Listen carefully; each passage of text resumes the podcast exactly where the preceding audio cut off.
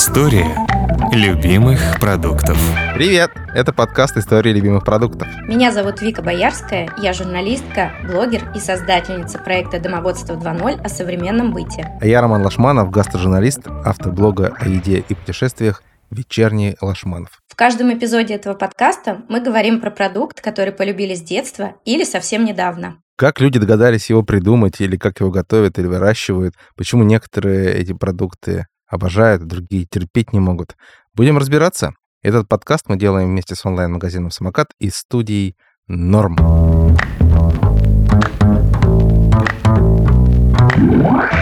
Сегодняшняя наша тема. Вафли. Любишь ли ты вафли? Ой, не знаю, как тебе ответить. Так вообще люблю, а кушать нет. Но у меня сложно с вафлями, потому что вафли бывают такие разные.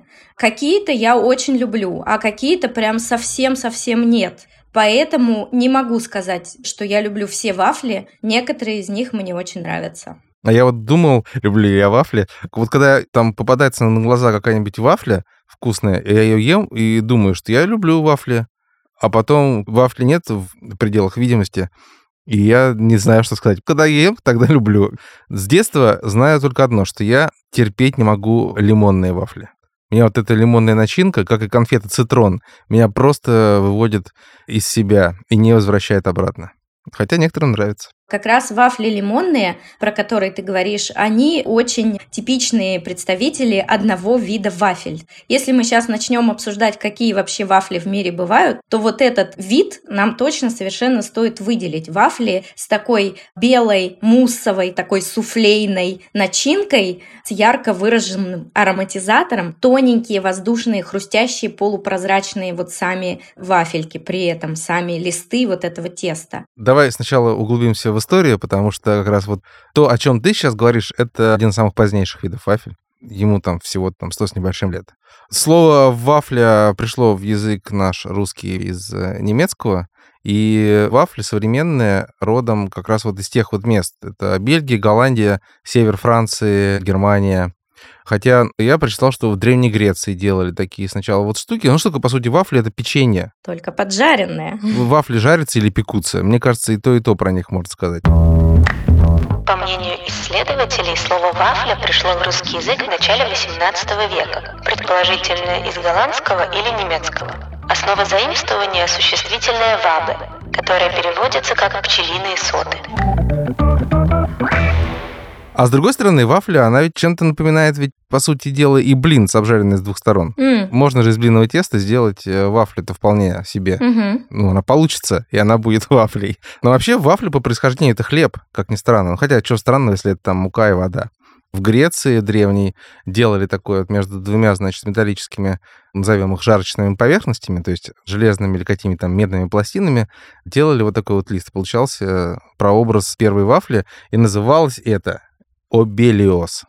Отсюда произошло французское слово, которое прообраз вафель в средневековой Франции или там в Бельгии, во Фландрии называли убли. Но этот облиос известен у нас под названием обладка.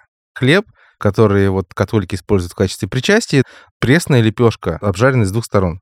А у обладки, в свою очередь, связи религиозные с мацой. Маца — это та же самая лепешка, пресная мука, вода, обжаренная. Часто на фабриках делают как вафли, мацу. У них даже там вот рубчики практически, как у вафель.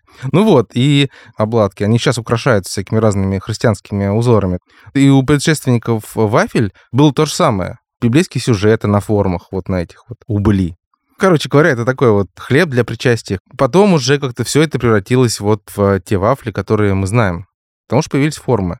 Первые вафли современного вида вот можно увидеть, например, на картинах Питера Брегеля-старшего. Там вот видно там вот эти вот фламандские вафли, прямоугольные, плоские и в клеточку. И там даже вот можно увидеть, там, посчитать дотошные искусствоведы, дефис исследователи еды, изучили, что там в тогдашних вафлях бельгийских было 12 на 7 клеточек в формах. Вафли тогда делали, причем не из пшеничной муки, в основном, а делали из других видов, там, может быть, ржаной, наверное, да, потому что, ну, пшеничная-то была дорогая, особенно такая хорошая пшеничная мука. И, соответственно, вафли были также и не сладкими, ну, то есть медом их подслащивали, а сахар-то был дорогой, шутка дорогой.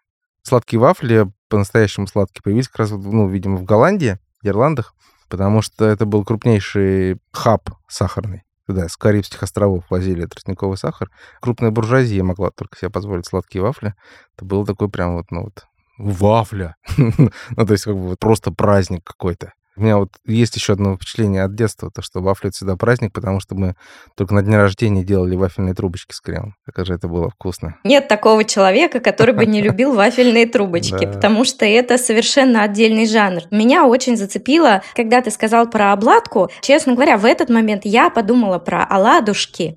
Я тоже всегда задавала себе вопрос. Вафля, она скорее печенье или скорее блин? Не печется, в отличие от печенья, но тесто-то вафельное, оно, в общем-то, очень родственное тесту блинному. Вот это первый момент, который мне показался интересным. А второй, конечно же, когда ты начал говорить про формы, Тут у меня сердечко забилось чаще, потому что вафельные формы – это отдельный жанр для коллекционеров. Были годы, когда я этим увлекалась, привозила, конечно, разные тоже формы, сковородочки. Пользоваться ими дома далеко вообще не всегда доходили руки, скорее просто хранила как артефакты. Но я вот убеждена, что они все-таки жарятся, а не пекутся. Именно потому что задача вот всех вот этих форм, формочек, конструкций в том, чтобы как можно более жареную поверхность создать. Карамелизованную, да. Да, вот эти ямки, рубчики, для того, чтобы как можно больше растянуть поверхность, соприкасающуюся с горячим металлом. Абсолютно. И в этом плане я не могу не сказать, что у меня еще ассоциативно вафли приближаются к чуросам. Чуросы жарятся во фритюре, Испанские чуросы – это абсолют зажаренности. Это вот э, кондитерская штука, созданная для того, чтобы просто зажаренность поедать. И вафли в каком-то смысле, они же тоже про это же, да, вот это вкусное тесто, насыщенное максимально хрустом, карамелизованное со всех сторон и даже в выемках, это вот то, за что я люблю вафли. Поэтому если есть корочка карамелизованная, коричневая, значит вафли хорошие и годные. Контактная жарка, да. И, кстати, мне кажется, если тесто для чурос запихнуть в вафельницу, то получится прекрасные вафли. А если запихнуть в формочку и засунуть в духовку, то получится йоркширский пудинг. И поэтому я настаиваю на том, что вафли жарятся. Еда — это такое, ну, как вот, если аналог привести, это как гигантская периодическая система элементов, как у Менделеева, да, добавишь пару электрончиков, и бац, был, значит, металл, стал газ. Мгм. Они ближайшие родственники при этом. Так и с едой. Кажется, что вот вафля — это одно, а хлеб — это другое, да, а на самом деле это одно и то же практически, да, только там, с какими-то минимальными нюансами в технологии. Первый известный записанный рецепт вафель относится к концу XIV века. Он был опубликован, так сказать, в таком манускрипте, в рукописи под названием «Le Ménagier Paris», то есть «Парижский домохозяин», иногда переводят как «Парижский домострой», там, значит, муж учит молодую жену, как, значит, вести хозяйство и заниматься любовными делами и другими приятными, значит, домашними мелочами. Вот, и там вафли, четыре варианта одного и того же рецепта, без сахара, естественно. На одну форму налить немножко, значит, теста, на другую тоже, и между ними положить сыр. А можно сыр вмешать в тесто. То есть вот тогда уже люди понимали, что вот это вот вкусно. Это правда очень вкусно. История любимых продуктов. Вернемся к истории. Вот в 19 веке сахар подешевел, вафли стали все более и более популярными, но потом он настолько подешевел, что появились всевозможные сладости, самые разные, конфеты и прочее, прочее, прочее, и вафли потеряли популярность. Это все было уличной едой, но постепенно-постепенно это стало превращаться в домашнюю еду. И окончательно вафли стали домашними. В 20 веке во многом на это, конечно же, повлиял выпуск компании General Electric электровафельницы. Вот с тех пор все и началось. Известно, что первую вафельницу запатентовал Корнелиус Свартхаут еще в 1869 году. Специальная сковорода для выпечки вафель состояла из двух железных формочек с ручкой. Чтобы приготовить десерт, эти части нужно было прогревать на углях или огне и затем переворачивать. Вафли получались пышные, шириной около 13 сантиметров. Ну вот, наконец, пришла пора рассказать, а какие вафли вообще бывают. Во-первых, они бывают брюссельскими. Это один из самых знаменитых видов. Это такие толстенькие, с такими глубокими выемками. Брюссельские они потому, что это вот именно в Брюсселе такие делают и любят. Часто называют просто бельгийскими, такие, знаешь, в форме сердечек. Представляешь, о чем я говорю? Да, очень хорошо представляю. Такие да. вафли бельгийскими называют. Но брюссельские, они прямоугольные, и сами брюссельцы едят их только сахарной пудрой, больше ничего не нужно. Так у них повелось. Есть вафли льежские, они очень похожи на брюссельские, только они по суше, пожестче, более хрустящие, вот, более карамелизованные. Но они не прямоугольные, они овальные. Льежская делается из бриошистого теста. В нее добавляется сливочное масло. Ну, то есть из того же теста можно сделать бриош, например, хлеб, булочку, а можно вафлю. Причем совершенно не пушистую, а как раз наоборот жестковатую. Есть еще вафли голландские, их еще называют строп-вафли. Ну, такие, наверное, знаешь, так тонкое тесто, а между ними Карамель. карамель. Те, да. которые на чашку с горячим кофе надо класть сверху, да? С джемом бывают. Из-за этого они такие немножко мягче, да, не такие хрустящие получаются. Это мои самые любимые. Да? Я обожаю. Ну, еще вот бывают гонконгские в виде ну, ячейки для яиц. Соты. Ну да, есть, да, специальные вафли, хот-доги. Просто сосиска, она целиком упакована, как в капсулу. Знаешь, как бельгийская вафля, а внутри нее живет сосиска. Вот так вот надо ее есть. Сладкое, кстати, хорошо сочетается с мясом. Да. И, конечно, брюссельские делают в Брюсселе, льежские в Льеже, гонконгские в Гонконге, ну, сейчас уже везде. Место происхождения дало имя. Мгм. Перейдем к самому, наверное, известному у нас в стране вафлям. Некоторые даже называют эти вафли русскими.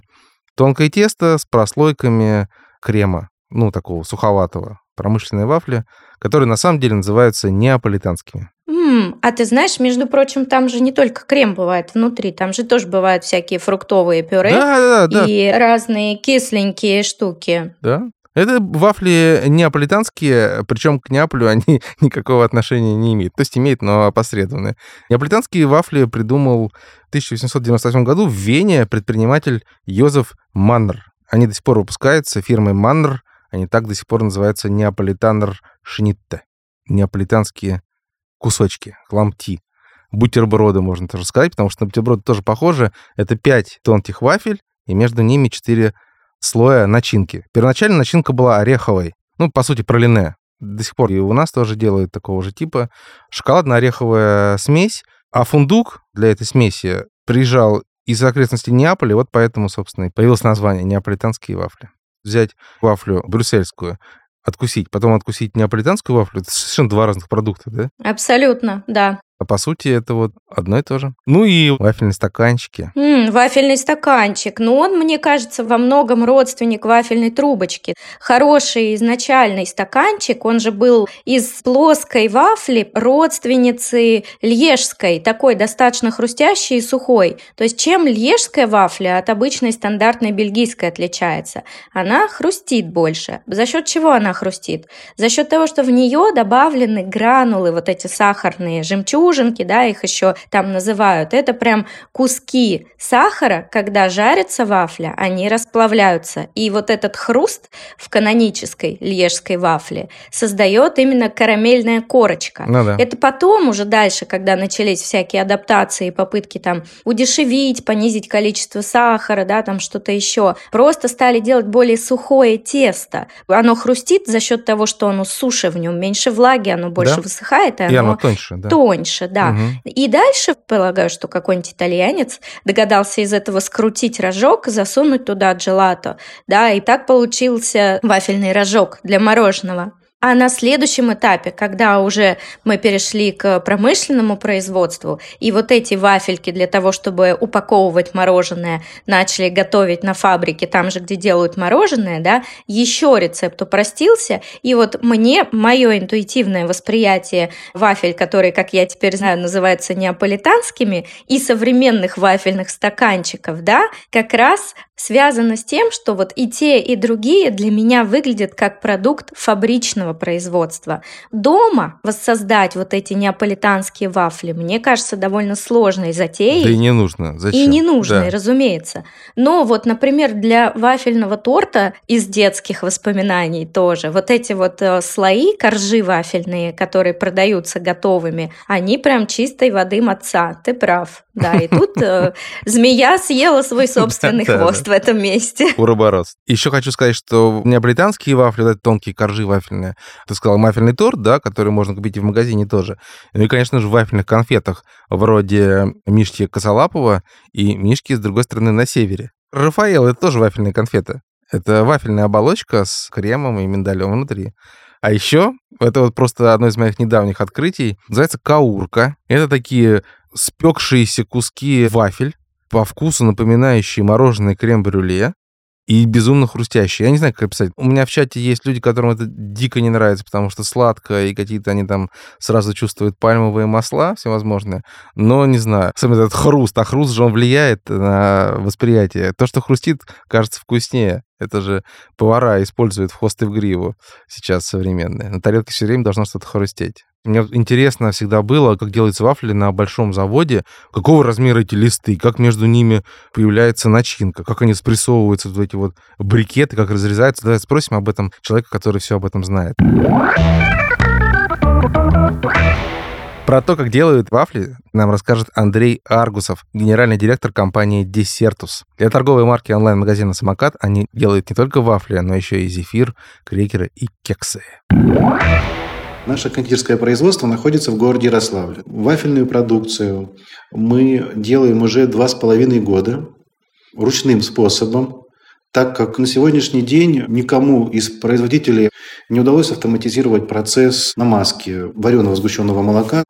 Сам состав вафельного листа – это пшеничная мука, питьевая вода, соль, яичный порошок и разрыхлитель. Сам по себе процесс приготовления теста он представляет собой смешивание всех ингредиентов э, до однородной массы и в последующей подаче с помощью насоса на газовую вафельную печь где тесто автоматически дозируется и попадает на матрицу и пуансон, так называемые пресса, с помощью которых происходит равномерное распределение теста по всей поверхности пресса. После чего идет процесс выпечки вафельного листа и последующая подача на участок карусельного остывания. Размер вафельного листа приблизительный 30 на 40 сантиметров, и толщина достигает максимум 2 мм. После чего мы уже передаем эти вафельные листы на ручной участок намазки. Само изделие становится многослойным. После процесса нарезки продукция накапливается на определенных вагонетках, после чего мы передаем на участок глазировки. А вот они, когда запекаются, они выходят горячие и, наверное, остывают, да, какое-то время? После того, как идет формирование вафельного листа, идет процесс на участке карусельного остывания, так мы его называем, порядка двух минут. После остывания вафельного листа используем его в производстве. Вот вы сказали, что начинку с вареной сгущенкой делаете вручную. Ну, я так понимаю, что там просто смешиваются тоже ингредиенты, а кроме вареной сгущенки что-то есть еще там? Нет, наша начинка, она исключительно состоит из э, ГОСТовской вареной сгущенки. Угу. Мы э, предварительно производим перемешивание ее в промышленном миксере для того, чтобы размягчить, сделать более эластичным и облегчить труд сотрудников. И сколько там получается слоев? Пять слоев вафельного листа и четыре слоя начинки. Ну, то есть всего 9 слоев. И потом это дальше режется все, да, на кусочки? Да, дальше мы нарезаем на треугольники, как правило, мы режем. После нарезки продукция поступает на участок глазировки. На производстве на сегодняшний день используются два вида глазури. Это кондитерская глазурь карамельного вкуса и шоколадного. Как вы бы посоветовали, как найти на полке в магазине качественный продукт? Внимательно читать состав продукта. Мне кажется, пока только так можно его определить. История любимых продуктов. Как делаешь вафли дома, Вика, ты? Ой, ты знаешь, у меня рецепт проверенный годами. Я дома у себя делаю те же самые вафли, которые когда-то очень давно, уже, наверное, почти 10 лет как назад, я жарила в вагончике «Дары природы». В саду Эрмитаж и по Москве катался.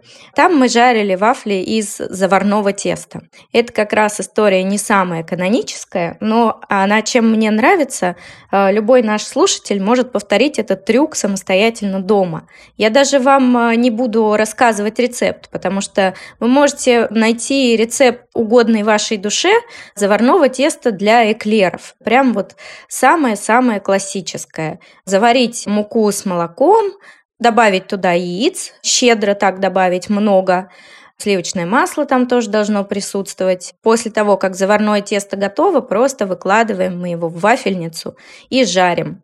И получаются вафли удивительной текстуры. Они очень мягкие, с одной стороны, а с другой стороны, они как раз как эклер, который со всех сторон зажарили, без вот этой вот излишней губчатости. И я такие вафли очень люблю посыпать тертым сыром. Я сладкий вкус не очень, Само тесто практически не сладкое я делаю, и соленый, твердый, тертый сыр туда сверху. Прям вот мой любимый рецепт, причем я сыр сыплю прямо в вафельницу, прямо поверх на вафлю. Он зажаривается, и это получается такой double crust. Сама вафля зажаренная, а потом еще и сырная жареная корочка сверху. Но у меня есть еще другой, не менее любимый рецепт. Это вафли картофельные, тоже не сладкие, я, как уже вы поняли, по несладким вафлям. И там как раз основа – это картофельное пюре. Его можно тоже приправить щедро, как вот вам душа велит. Можно паприки копченой туда добавить, можно петрушки сушеной или чеснока, да, то есть прям хорошо ароматизировать, чем нравится, ну или посолить хотя бы просто. И вмешать в стакан картофельного пюре два яйца. Если получается очень жидкое тесто, можно еще добавить э, столовую ложку муки, ну, потому что яйца бывают крупные, да, если повезло, крупные яйца у вас оказались в этом тесте, то добавляете просто еще ложку муки. Но если и так кажется нормальным, то можно не добавлять, картофель э, все стерпит. И вот эту смесь я тоже жарю в вафельнице, получается такой хаш-браун практически, только из пюре, а не из тертой картошки, тоже за счет со всех сторон зажаристой корочки. Это очень вкусно. И можно как гарнир использовать, между прочим. Там и сверху положить мясо, кусок, и индейку запеченную. А потом сверху еще одну вафлю, и как раз сэндвич получится. Бутерброд, да.